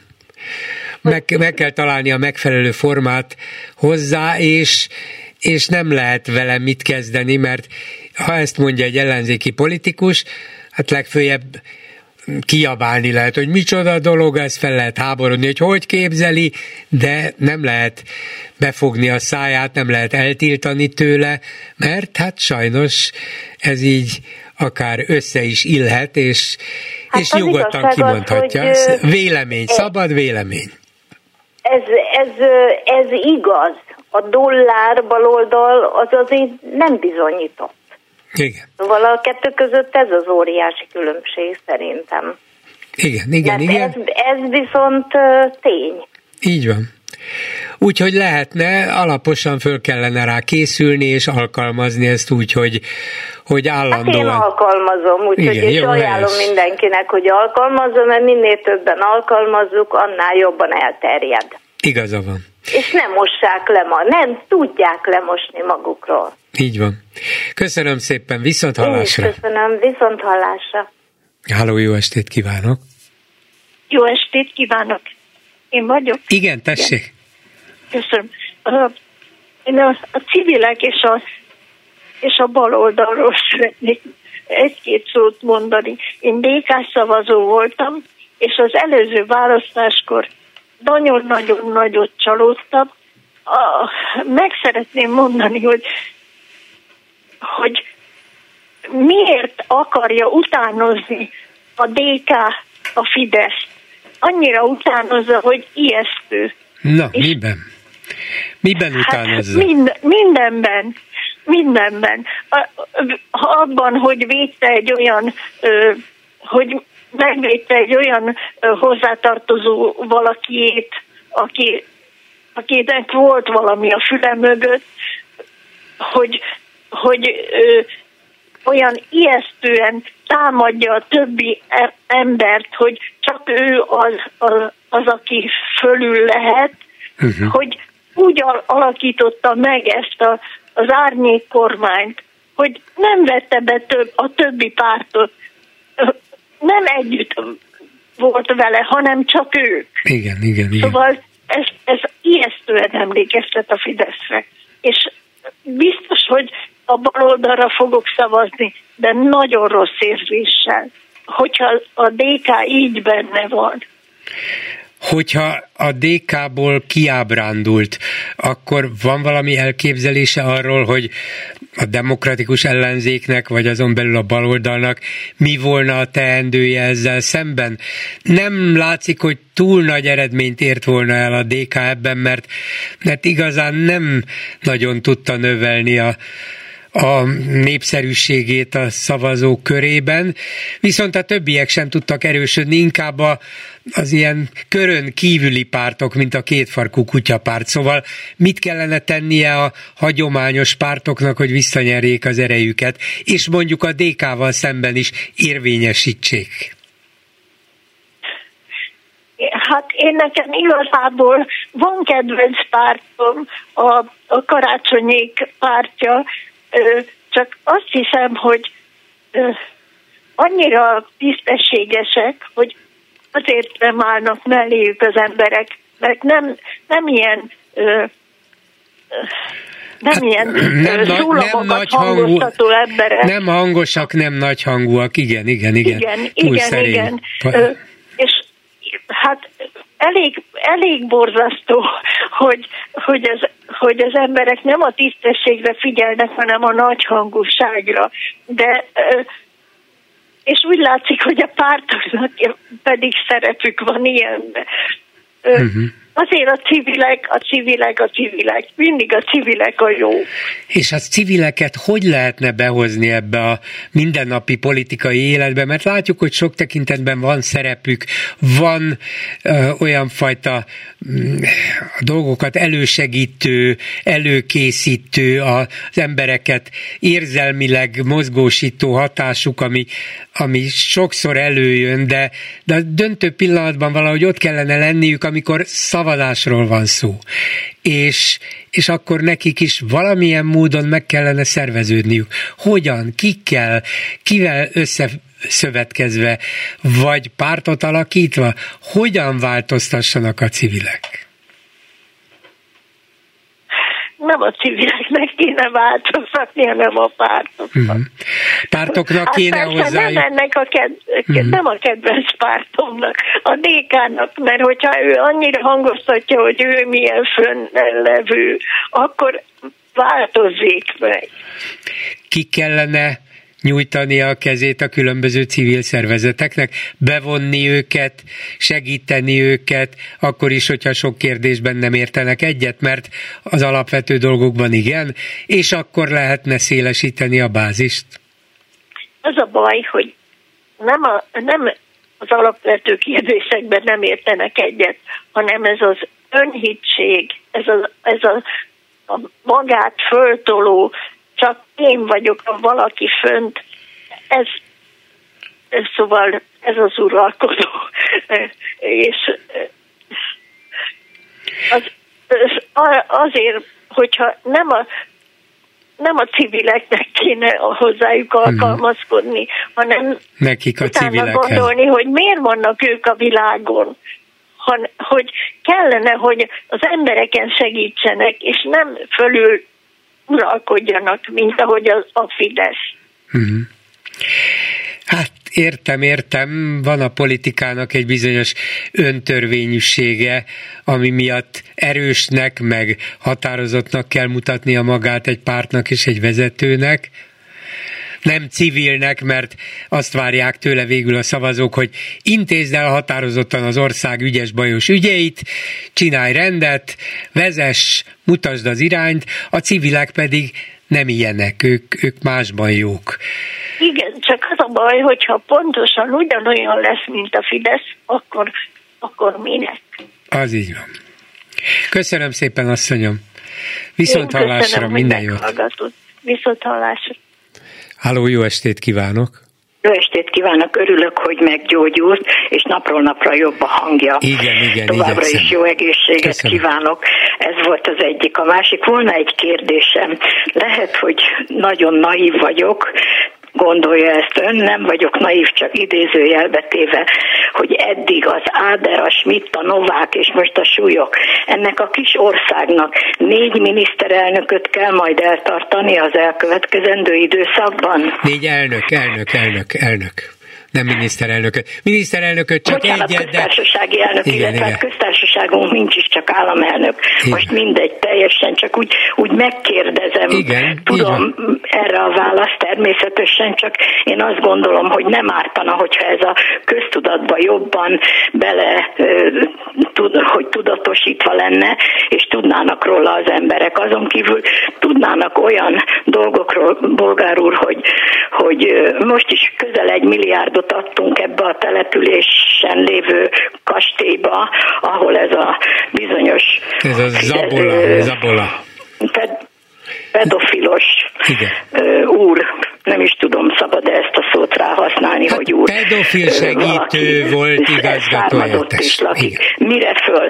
Meg azért jó lenne tudni azt is, hogy ilyen oknyomozó újságírók, hogyha ö, tudatnák ö, gyakrabban, hogy melyik településen milyen, ö, tehát összesítve milyen ö, kastélyokhoz, milyen templomokhoz járultunk hozzá. Mert azért tud kétharmadot szerezni a, a Fidesz, mert a környékbeli országokból, akik ugye magyar állampolgárok lettek, szavazhatnak, amivel szintén nem értek egyet. Tudom, hogy ez nem jelent semmit, mert ott, ott szavazzon, ahol adót fizet, itt nekünk nem fizet. A másik, nagyon haragszom erre a két hölgyre, én egy, nem egy fiatal, én egy idős nyugdíjas asszony vagyok, hogy annyi karakánság lehetett volna bennük a végén, amikor lemondtak, mert már teljesen mindegy volt. Annyit megjegyezni, hogy parancsra tettük mert ezt mindenki tudja most, akár kimondjuk, akár nem, hogy kinek az utasítására tették. A nagyon fel vagyok háborodva az egyházakra is, mert amikor az Iványi tiszteletes úrról van szó, akkor mindenki hallgat, minden egyház, a katolikus, a református, senki nem áll ki mellé. Most a balogot miért nem lehet felmenteni? Egy karrierista, egy nem tudom milyen pap szüksége van a református egyháznak. Ne arra ugyan úgy föl vagyok háborodva, hogy hát beszélni ebben. Ebben az, a református egyház az illetékes, ők belül egyfajta demokratikus szavazással dönthetnek úgy, hogy a püspöki címtől is megfosztják. Hát meg, meg kellene fosztani mindentől. A másik, hogy a miniszterelnök, amikor kiállt, hogy neki öt gyereke, meg hat unokája van, és hogyha azokhoz hozzányúlnának, ne fenyegessen. Ez arra is utalás volt a részéről, hogyha a kedves gyerekeitől elveszik a megszerzett így úgy állami dotációval, meg állami pénzekkel, Európai Uniós pénzekkel a vagyont, hogyha elveszik, azokkal is ezt csinálja. Inkább a rendet tartaná fönt, meg az országot irányítaná úgy, ahogy kell, és ne röhögjön a bocsánat, közönséges leszek a képünkbe cinikusan, ahogy szokott. Úgyhogy na, nagyon föl vagyok háborodva. Úgyhogy nem is kívánok többet mondani, kedves bolgár úr, ezek voltak, igen, amiket igen, igen. szerettem csak volna. Annyit... És az, hogy ez a nagyon olcsó kormány, mert ugye amikor az első választás volt, azt hirdette, hogy majd ők megmutatják. Hát megmutatják, mert ilyen államaparátussal szerintem sem a megyesi, sem a egyik kormány sem dolgozott, mint ők dolgoznak.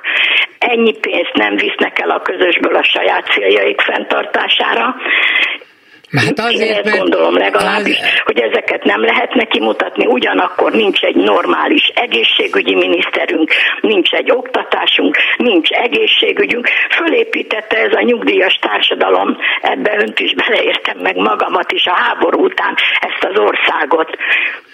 Igen. És Most akkor pedig most mi vagyunk, a, akik ki vagyunk rekesztve az egészségügyből, meg a mi gyerekeink, akik nem tudjuk megfizetni a külföldi oktatást, a normális oktatásokból. Hát Azért, esetre... mert ez a ficsúr, mert nem tudok rá mit mondani. Az övék, övék Na, az ország, nem, nem az övék az ország maguknak, az övék az ország maguknak építik. Ez a dolog lényege. Igen, köszönöm, hogy meghallgatott. Én is köszönöm, Nyug, nyugodjon meg, bár nincs mitől megnyugodni, egyetértek. Hallgatom rendszeresen, és mindig mondom, betelefonálok, na most, na most, na most, hát most. Jó. Köszönöm szépen. Én is köszönöm, viszont hallásra. Viszont. És akkor itt van Lőrinc Saba, hogy a Facebook kommentelők is föl vannak elháborodva. Szia Gyuri, köszöntöm a hallgatókat. Hát igen érdekes kommenteket sikerült kinyújtani. Jó szlogen ez, nálunk a lebukásnak van következménye. Például kiszakítja az esőcsatorna a gatyát, vagy beszántanak egy bírósági közlönyt. Igen, hát ez is lehet, meg kénytelen vagy, kénytelenek vagyunk évi öt, vagy havi 5 millió forintból tengetni az életünket életünk végéig. Nekem tetszene ez a, ez a felállás, csak az a baj, hogy... Előtte egy komoly hibát kell igen, Igen, igen, igen, igen, igen. Ha már a hiba elkövetőjéről van szó, nem szabad kiejteni az elnök asszony nevét, mert valaki azt mondta, mondhatta Rogánéknak, vélekedik egy kommentelő, ha Katalin kopog, Magyar Péter locsog, vagy mi. Uh, nagyon szeretem a Facebook kommenteket, csak a, az olcsó humort nem annyira. Aztán valaki felvetette, hogy azért Magyar Péterrel inkább óvatosabbnak kellene lenni, nem kellene annyira elhinni mindent, amit mond. Miért ne kéne elhinni? Mind természetesen nem vagyunk sem ügyészség, sem rendőrség, pláne nem bíróság, de olyanokat mond, amilyeneket csak a belső körben tapasztalatokat szerzett, a belső körből informálódott ember tudhat, és ezek megerősítik mindazt, amit egyébként a távolról az eseményeket figyelő ember, újságíró, hallgató, néző tud, lát, összerak, ez az ember pedig hozzáadja a maga kis kockáit, információit, tégláit, azt mondja, ez igen, így volt, mégpedig ezt és ezt láttam, az meg úgy volt, és ez meg így és így és így áll össze. Miért ne innénk neki, amikor a nagy egészről tudjuk, hogy igaz, és ehhez ő szállít konkrét információkat. Miért kellettől megijedni? Hát van ilyen, néha föltámad bennük a lelkiismeret, és megszólalnak egyesek. Aztán az 5 óra, 5 órás hírek előtti telefonálóval kapcsolatban valaki megkérdezte, hogy ha Orbán annyira tisztességes és tudott a kegyelmi ügyről, akkor miért nem követelik ő gőzerővel, hogy derüljön ki minden részlet? Nem ezt kívánna a tisztesség? De ezt kívánná, csak valami más úgy látszik ennek nagyon-nagyon ellentmond, miközben ő tudja a választ, a volt elnökasszonyhoz irányít mindenkit. Vajon miért? Én csak egy választ tudok, de nem mondom meg, menjenek a volt elnök asszonyhoz. Aztán még egy gondolat. Javaslom Magyar Péter pártjának legyen a neve egyik sem. A szavazólapon jól mutatna. Még az is lehet, hogy megfogadja, de azért nem olyan könnyű pártot csinálni. Minden esetre várom azért az újabb és újabb építő kockákat, hogy fölépüljön ez az ellenfidesz ház, és aztán hát ha ráomlik a jelenleg. Érdekes legózás, az biztos. Köszönöm szépen ezzel a megbeszéljük mai műsora véget ért. Készítésében közreműködött Zsidai Péter, Lőrinc Csaba, Erdei, Tündi Lehoc, Erdei Tünde Leocki Mirjam és Horváth Ádám. Bolgár Györgyöt hallották, viszont hallásra holnap.